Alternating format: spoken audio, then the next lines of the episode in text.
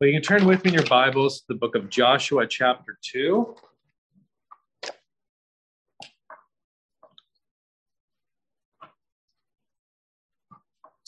As we consider Rahab the harlot, as Joshua sends out some spies to check out the land of Jericho or the city of Jericho. And this one prostitute hides these two spies. We'll at the entire chapter this evening, so I'll begin reading at verse 1.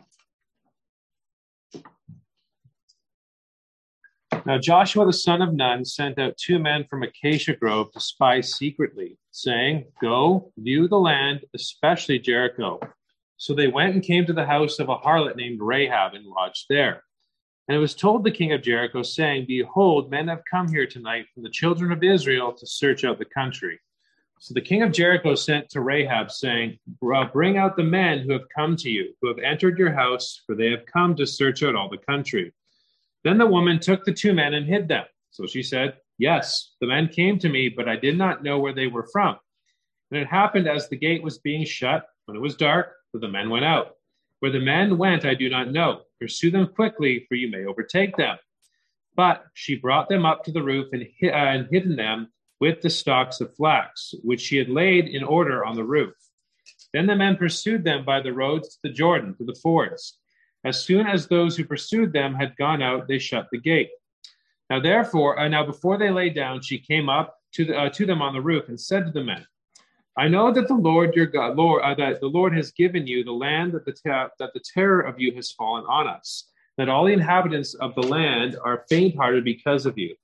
For we have uh, heard how the Lord dried up the water of the Red Sea for you when you came out of Egypt, and what you did to the two kings of the Amorites who are on the other side of the Jordan Sihon and Og, whom you utterly destroyed.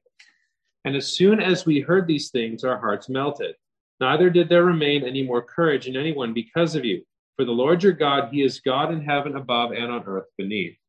Now therefore I beg you, swear to me by the Lord, since I have shown you kindness, that you also will show kindness to my father's house, and give me a true token, and spare my father, my mother, my brothers, my sister, and all that they have and deliver our lives from death. So the men answered her, Our lives for yours, if none of you tell this business of ours. And it shall be when the Lord has given us the land that we will deal kindly and truly with you.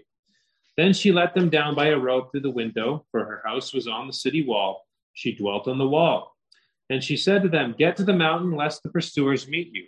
Hide there three days until the pursuers have returned. Afterward, you may go your way. So the men said to her, We will be blameless of this oath of yours, which you have made us swear, unless, when we come into the land, you bind this line of scarlet cord in the window through which you let us down. And unless you bring your father, your mother, and your brothers, and all your father's household to your own home. So it shall be that whoever goes outside the doors of your house into the street, his blood shall be on his own, own head, and we will be guiltless. Whoever is with you in the house, his blood shall be on our head, if a hand is laid on him you tell this business of ours, then we will be free from your oath which you made us swear. Then she said, According to your words, so be it. And she sent them away, and they departed. And she bound the scarlet cord in the window. They departed and went to the mountain and stayed there three days until the pursuers returned. The pursuers sought them all along the way, but did not find them.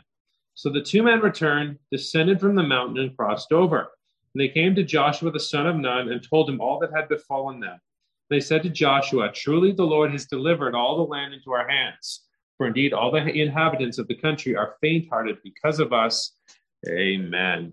Well, the book of Joshua certainly is an important transition in the history of Israel. Moses has passed away. Joshua now has taken the role as leader, military commander, and he will be the one who leads them into the promised land. That promise that was made to Abraham 400 uh, years in the past finally is coming to its fulfillment as the people will finally enter into the land that God promised to give them. And we see the meaning or the thesis of Joshua in Joshua 21, verses 43 through 45, highlighting that very thing that God has given them the land, the promised land they shall now enter into. And certainly Joshua is, is built upon the foundation of Deuteronomy. Joshua, Judges, Samuel, and Kings are all built upon the foundation of Deuteronomy. Uh, certainly, as Israel um, engages in idolatry, it really is because they violate, violated what was said in Deuteronomy. And as we consider that Deuteronomic history, those four books I mentioned, those four books really teach us or seek to answer the question how the people got all the way into exile. It was because they violated what God said by way of his covenant with them. Now, Joshua, for the most part, is positive. Judges is negative, and there's a lot of bad in Samuel and Kings as well. But Joshua really is a positive foray into the land uh, for the people. They do a lot of things right, still have their problems. They are not perfect, uh, but they do seek to do what Yahweh has called them to do as they engage in military warfare, taking the land and executing judgment on behalf of Yahweh of Israel. So the book of Joshua really is all about the land, and it can be structured uh, around the land, entering the land, chapters one through four, conquering the land, verses uh, uh, five through 12, dividing the land, verses 13 through 21, and retaining the land, verses 22 through 24. So we're in the uh, section concerning entering the land. Uh, we saw last time how God had commissioned Joshua and how the, uh, the, the eastern tribes were going to still go with Joshua even after Moses had passed. Reuben, Gad, and half of Manasseh will still go with them. They were to be strong and good courage as they seek to um, uh, uh, uh, do what Yahweh says, and Yahweh has promised to be with them. Well, today they still need to do some reconnaissance. God certainly is with them, but that doesn't mean you just let go and let God. Uh, they still are going to go in, spy out the land, see what's going on. And that's what we see in chapter two. And I think the problem that we do see in chapter two is really a fear that does not lead to faith. This was a problem for the pagans, it's a problem for the Jerichoites, it's a problem for the Canaanites, except for Rahab. Their hearts melt. They're fearful of Israel. They heard about uh, what the Israelites did to Sihon and to Og, but they do not acknowledge or confess who God is. They don't seek refuge from this God, in this God. They instead die in their trespasses and sins. It's a servile fear. It's not a filial fear. It's a fear of, uh, of, of, what would happen uh, uh at the hands of this God rather than putting their trust in this one God. So it was a problem for the pagans, but it was also a problem for Israel. It was a problem for that first generation. They did not have faith in God. That's why they had to wander for 40 years. And many generations after will not have faith in this God as well. And really, the purpose of uh, chapter two is to show the unexpected faith we see from Rahab in God's promises. This Canaanite prostitute is the one who confesses the one true God as Joshua sends these spies to spy out the land. So in Joshua 2, Yahweh affirms deliverance through the unlikely faith of Rahab. So affirmation, confirmation, but it comes from an unlikely source, namely Rahab the prostitute. And so we'll look at this affirmation of deliverance under two headings this evening. First of all, we'll see the fear of Yahweh, verses 1 through 14. And secondly, we'll see the protection of Yahweh in verses 15 through 24. So the fear of Yahweh and then the protection of Yahweh. So let's first look at the fear of Yahweh in verses 1 through 14. And notice in verses 1 through 7, we see Joshua send these spies to determine how fearful the nations are. And so, again, we saw last time Joshua is to be strong and of good courage. God would be with him.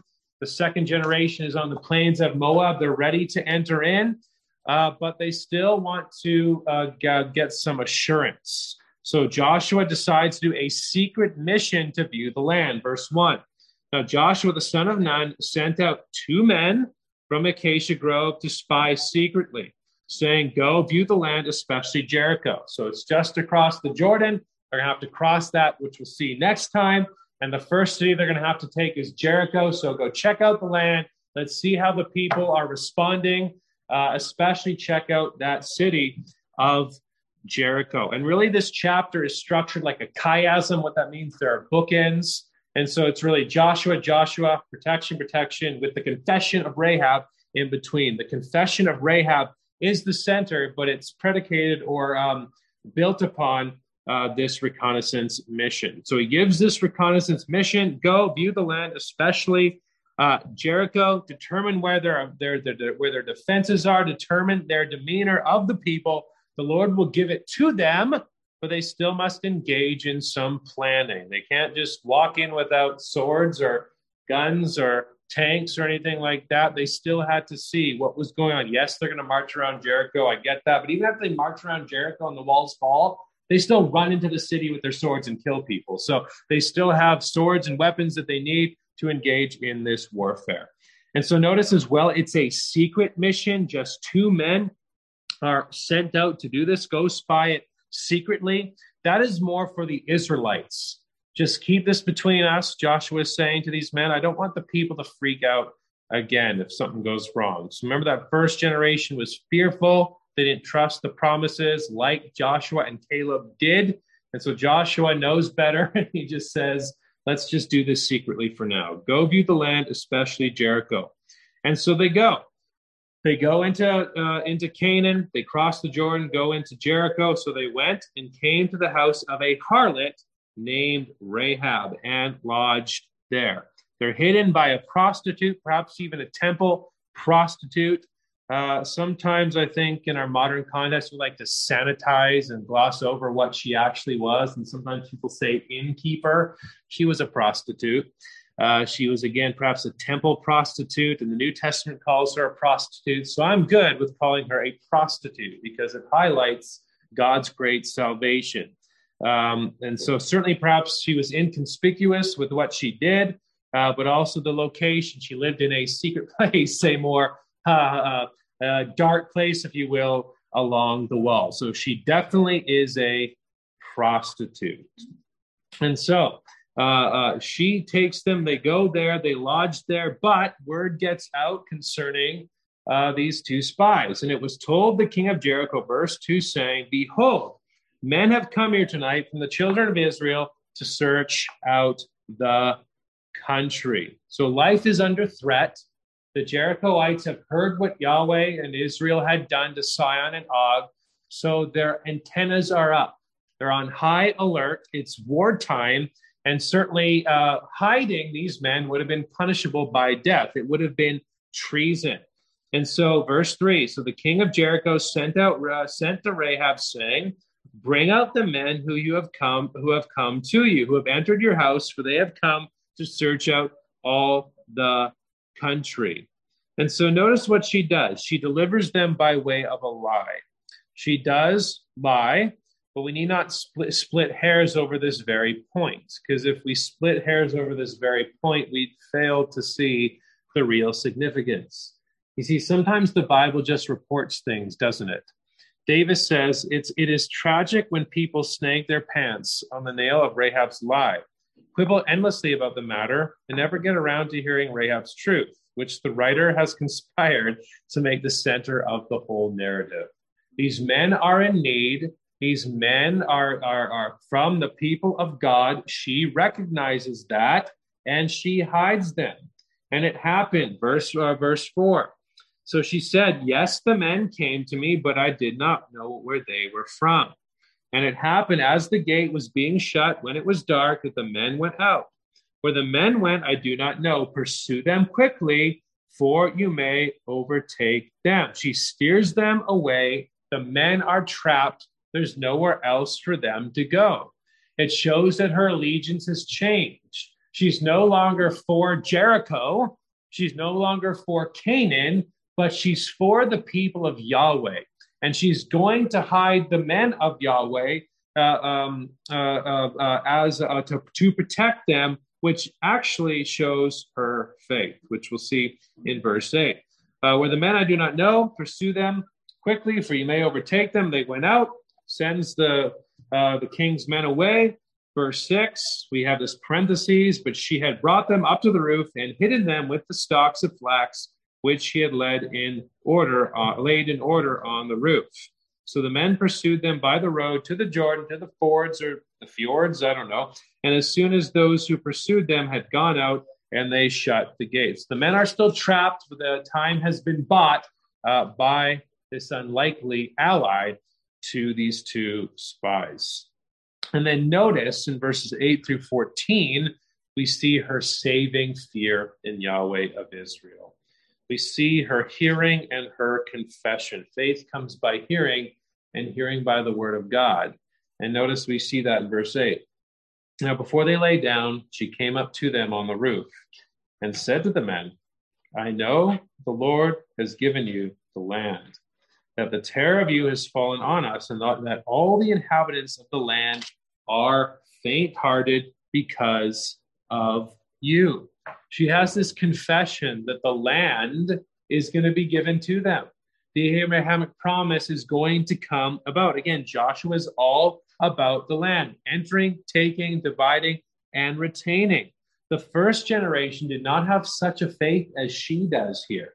She recognizes that. She sees what's happening. She sees what's going on. She's heard about Sihon and Og. She says that, verse 10. And not just Sihon and Og, but also the Exodus. For we have heard how the Lord dried up the water of the Red Sea for you when you came out of Egypt. She heard about the Old Testament work of salvation. She heard about the Exodus. And rather than melting, I mean, everybody else is melting, she puts her faith in God. She puts her faith in Yahweh. She puts her faith in the one uh, that they were, the others were seeking to find refuge from. She finds it in him. We have heard how the Lord dried up the water uh, of the Red Sea and what you did to the two kings of the Amorites who were on the other side of the Jordan, Sihon and Og, whom you utterly destroyed. So she recognizes the land is fearful, the land is faint hearted, but there is this power that Yahweh brings. And certainly we see uh, something of that in Exodus 15, verses 15 through 16, about the fear and dread that Yahweh would bring and how the nations would melt. But rather than, uh, but the other nations, when they melt, they are fearful to their death, but she is fearful uh, that leads to fearful in a way that leads to life. Verses 15 and 16 when the chiefs of Edom will be dismayed, the mighty men of Moab trembling, uh, will take hold of them. All the inhabitants of Canaan will melt away. Fear and dread will fall on them by the greatness of your arm. They will be as still as a stone till your people pass over, O Lord, till the people pass over whom you have purchased. So there was this promise after the Exodus that the fear and dread would be upon the people of the land, and that has been confirmed. So she heard this. She heard about all that had been done by the uh, uh, by Yahweh. Uh, Sihon and Og are found in Numbers 21, 21 through 35, how God utterly destroyed them. Now, that word utterly destroyed is also important for the book of Joshua. It's that word for herem, warfare, band devoted to destruction. That's a key word in this Canaanite conquest. We must remember they're not just Canaanites innocently living their lives and doing what they need to do day by day. They were wicked idolaters, and their sin had come before the Lord. Their sin had been filled up before the Lord, and God, yes, He was this promise to Abraham, Isaac, and Jacob, but it's also judgment upon the Canaanites. So uh, God would uh, uh, devote them to destruction. That's important, especially with Jericho and the situation with Achan. They were devote the spoil to destruction. Achan takes something so not all of it is devoted to destruction. So herem is an important term. Uh, God kind of give, gave them a precursor with Sihon and Og, the Amorites, uh, to what he would do when they enter into the land of Canaan. So we'll see that more in Joshua 6, that banned and devoted to destruction language. So she recognizes that. Verse 11, she confesses Yahweh's supremacy. And as soon as we heard these things, our hearts melted neither did there remain any more courage in anyone because of you. It's this terrifying, paralyzing fear rather than seeking the one who is mighty and strong. For the Lord your God, he is God in heaven above and on earth beneath. She makes this confession. She recognizes that the Lord is God. This is an, an astounding confession from the shady lady of Jericho, as Davis says. All of the Jerichoites are afraid. All the Jerichoites, their hearts have been dissolved. They can't do anything. They're paralyzed. They don't know what to do. but she puts her faith in the one she can find refuge. She puts her faith in the one who can protect her even from the destruction of her own land. The others sought their refuge in idols. She finds refuge in the God of heaven and earth. I heard what he did. I heard about the Exodus. I heard about Sihon and Og, but your God is God. He is the God of heaven above. He is the God of earth below. And notice she finds her refuge in him in verses 12 through 14. Now, therefore, I beg you, swear to me by the Lord, since I have shown you kindness, hesed, that covenant, uh, that language is used of God when referring to his loving kindness, that you also will show kindness to my father's house and give me a true token and spare my father, my mother, my brothers, my sisters, and all that they have, and deliver our lives from death. I have shown you kindness. Now show kindness towards me. She's finding refuge in Yahweh. She's finding protection in Yahweh. Deliver me and deliver my family. And then there is this imprecation here, this calling upon judgment. So the men answered her, verse 14, Our lives for yours. If none of you tell this business of ours, so don't say anything, then it shall be um, and it shall be when the Lord has given us the land that we will deal kindly and truly with you. Our lives for yours, as long as you don't spill the beans, they engage in this deal.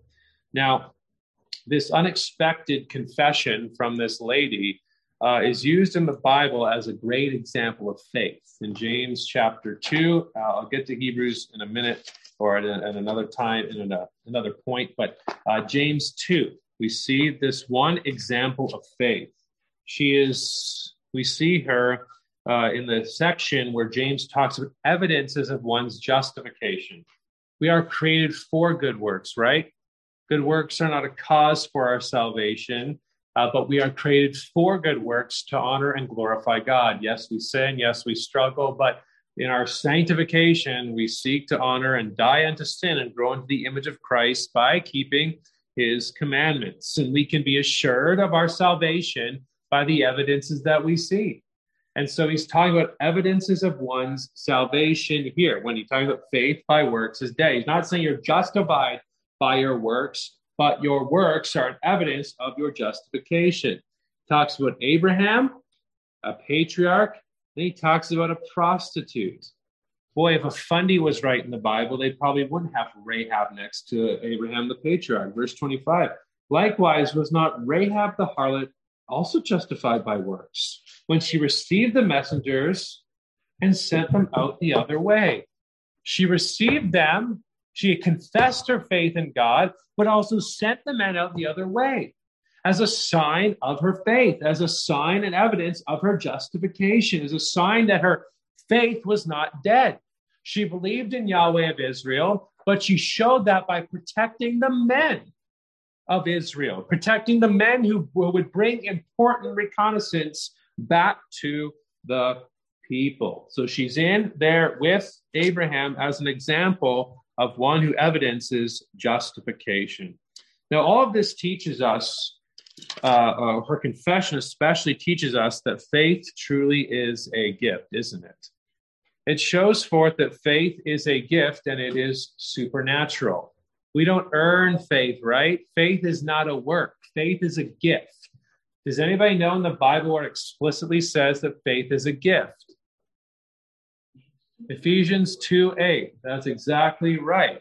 Paul says that very clearly there. You're saved by grace through faith, that not of yourselves, it is a gift of God. Well, Rahab is a good Old Testament example of faith being a gift and a supernatural work of God. Only Rahab.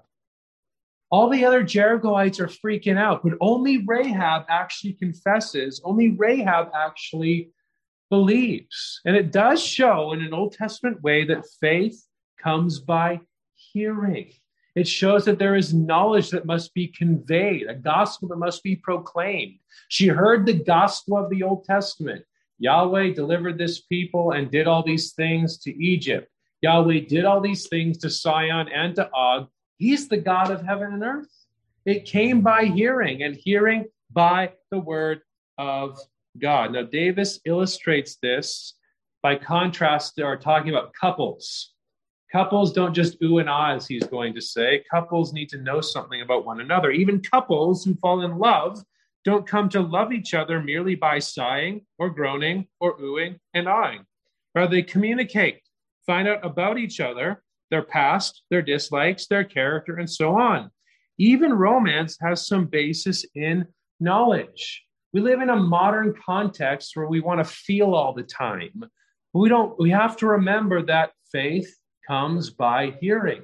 It is a truth that is conveyed, but it is a truth that that uh, uh, that isn't just something conveyed, but it's also God who works through that very truth. And so we see that with Rahab. She even seeks refuge in God, faith seeking refuge in God.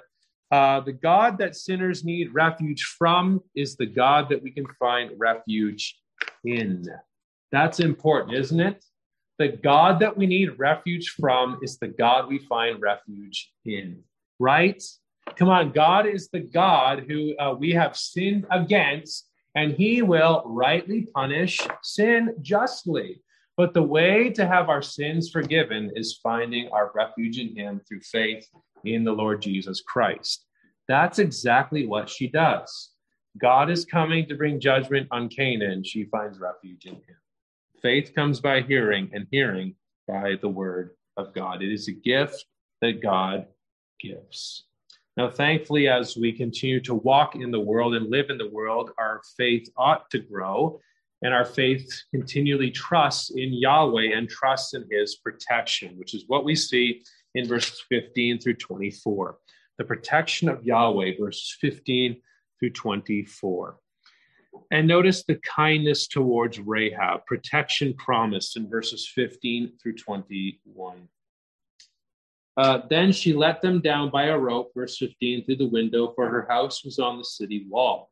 She dwelt on the wall, and she said to them, Get to the mountain, lest the pursuers meet you. Hide there three days until the pursuers have returned.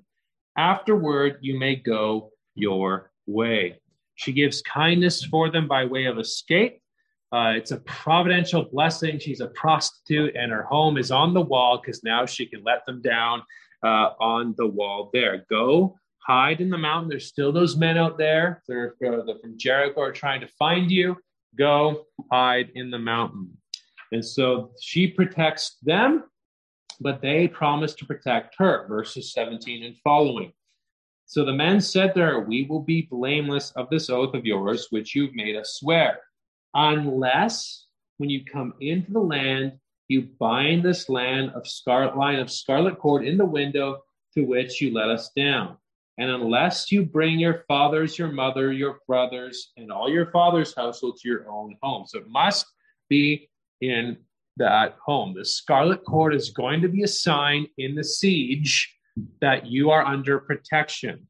After marching around Jericho, there's still going to be a siege, and they need something as a token and a reminder and of their pledge to her. And the scarlet cord certainly functions as that very thing. And so, so it shall be, verse 19, that whoever goes outside the doors of your house into the street, his blood shall be on his own head, and we shall be guiltless. Whoever is with you in the house, his blood shall be on our head if a hand is laid on him. And if you tell this business of ours, then we will be free from your oath which you made uh, swear. Don't leave your home. Don't leave your home and don't tell anybody. Those are the two conditions. Don't leave your home. Do not tell anybody. Tie this cord in the window. Verse 21 She said, According to your words, so be it. She sent them away, and they departed, and she bound the scarlet cord in the window. Uh, she is protected, and we see this later on in uh, Joshua 6, verses 22 through 25. After the march, after the walls fall down, after the siege, is we see that she is spared. Joshua said to the two men who spied out the country, Go into the harlot's house, and from there bring out the woman and all that she has, as you swore to her. And the young men who had been spies went in and brought out Rahab, her father, her mother, her brothers, and all that she had. She obeyed. So they brought out all her relatives and left them outside the camp of Israel, but they burned the city and all that was in it with fire. Only the silver and gold and the vessels of bronze they put in the treasury of the Lord. And Joshua spared Rahab the harlot, her father's household, and all that she had. So she dwells in Israel to this day because she hid the messengers whom Joshua sent to uh, spy out Jericho. And Joshua charged them at that time, saying, Cursed be the man before the Lord who rises up and builds this city Jericho. He shall lay its foundations with its firstborn, and with his youngest he shall set up its gates. So she is protected, she is delivered. So there's kindness towards Rahab, but also there's a kindness toward the people as a whole. Verses 22 through 24. They're going to have deliverance. Notice the pursuers, uh, the, the, the spies are delivered from the pursuers, and the people will have the land delivered to them. Verse 22. They departed and went to the mountain and stayed there three days until the pursuers returned. The pursuers sought them all along, but did not find them. Yahweh protected her, Yahweh protected them, and Yahweh is going to deliver the people. So the two men returned, verse 20, uh, 23, descended from the mountain, crossed over, and they came to Joshua the son of Nun and told them all that had befallen them. They said to Joshua, Truly the Lord has delivered all the land into our hands, for indeed all the inhabitants of the country are faint hearted because of us. Joshua, the land will be ours. Abraham's promise will be fulfilled. This is a far cry and far different from that first generation. There's giants in the land, don't go in, except for uh, Joshua and Caleb. They were like, no, we got to go take it.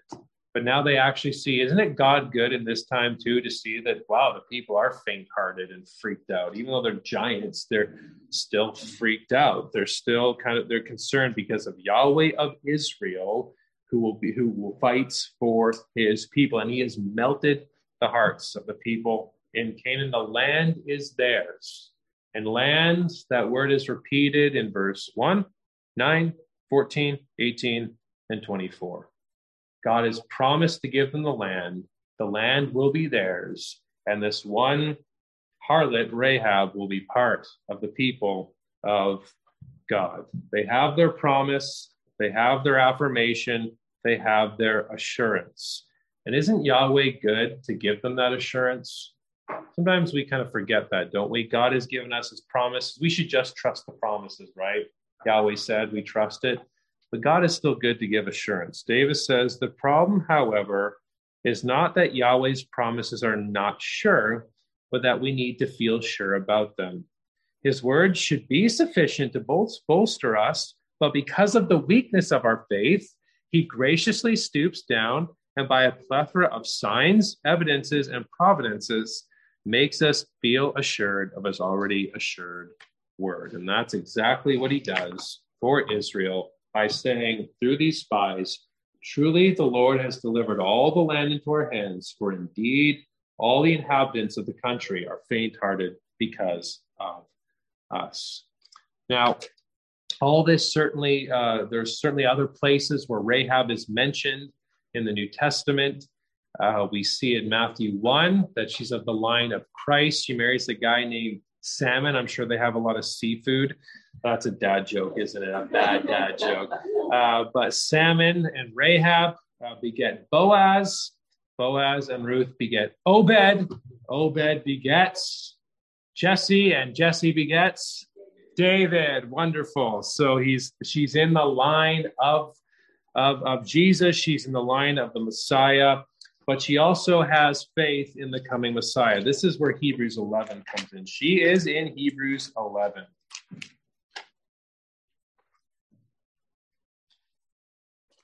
Hebrews 11, verses 30 and 31, to talk about how the people um, overcame the walls of Jericho by faith. And in verse 31, by faith, the harlot Rahab did not perish with those who did not believe when she received the spies with peace, her life really was saved. She really, you know, her actual physical life was saved and her eternal life was saved. She had faith in Christ to come. She had faith in the promise. She had faith in Yahweh that he would protect her, and he does protect her. She is protected. She is saved. She is in the line of Christ. And what this shows us is that God's grace to save harlots. And that's important for us to remember that God is pleased to save the chief of sinners. He's pleased to save murderers. He's pleased to save harlots. And that's why we ought to be careful before we are quick to make judgment calls on certain people and to shun people. We want all sorts of sinners to come into the church of Christ and hear the word of God and hear the gospel of free and sovereign grace.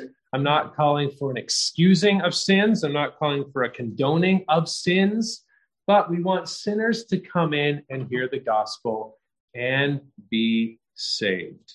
Davis says, now that can be offensive. We say we can't have that. The church is only for respectable, clean, middle class folks. That is like saying that hospitals are only for doctors, nurses, and x ray machines instead of sick people. Or it's like saying that only morticians and coroners belong in morgues instead of dead people. Who then should be in the church but sinners? The church is not a club, but a refuge for sinners who've been touched by the grace of God. Apparently, Rahab's past didn't bother the writer of the first gospel. Rather, Matthew seemed to see in Rahab a trophy of divine grace. Astounding, isn't it, that the shady lady of Jericho should be the ancestress of Jesus, the Messiah? Isn't our God gracious to save wretched sinners like us? And when we ask ourselves what differentiates Christians from non Christians, what makes Christians different? nothing other than being a sinner saved by grace, right? God saved us, God chose us, God gave us new life. Rahab was a temple prostitute who fornicated for money, but she found mercy, she found forgiveness, she found grace in faith uh, through faith in Christ to come.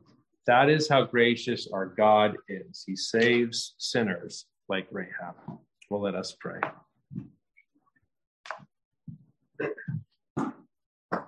Our gracious God, we are thankful for your amazing grace to save wretches like us. Thank you for the sweetness of its sound. Thank you for the sweetness of your mercy. And so often we are uh, forgetful of that. We are forgetful of your mercy and grace. Uh, we are undeserving of your mercy and grace. We do not uh, even deserve to come before you and have you hear our prayers, yet we are thankful because of your grace you do so. And so we ask that our church would be faithful in preaching your gospel. Your, our church would be faithful in calling sinners out of darkness. Uh, our church would be faithful to live in light of the gospel, that we would seek to honor you because we have been redeemed and saved, for we are your workmanship created in Christ Jesus for good works. Uh, we pray that we would know that forgiveness, especially as we still struggle with remaining corruption. Thank you for that promise that if any of us sins, uh, we can confess our sins and you are faithful and just to forgive us and cleanse us of all unrighteousness. We ask that you would uh, purge us with hyssop and we'll be clean. We ask that you would wash us that we might be whiter than snow. Uh, we ask that you would blot out our transgressions according to your tender mercies, uh, that you create in us clean hearts and renew steadfast spirits within us. Uh, and we're thankful that you do so because of Christ our Lord. Thank you that you are truly the God who is slow to anger, abounding in uh, goodness and truth. Uh, who uh, is forgives iniquity, transgression, and sin Thank you that we see this with Rahab. Thank you that we see this in our lives. And we pray that we would see that in many others as well. So we pray that you would encourage us, uplift us. Thank you for your mercy and grace. And thank you that you are a good and gracious God. And may we walk by faith and we long for the day when our, uh, our faith shall be sight. So be with us now as we make our way to that celestial city. Uh, bless us and keep us. Make your face shine upon us, we pray. In the name of Christ. Amen. Amen.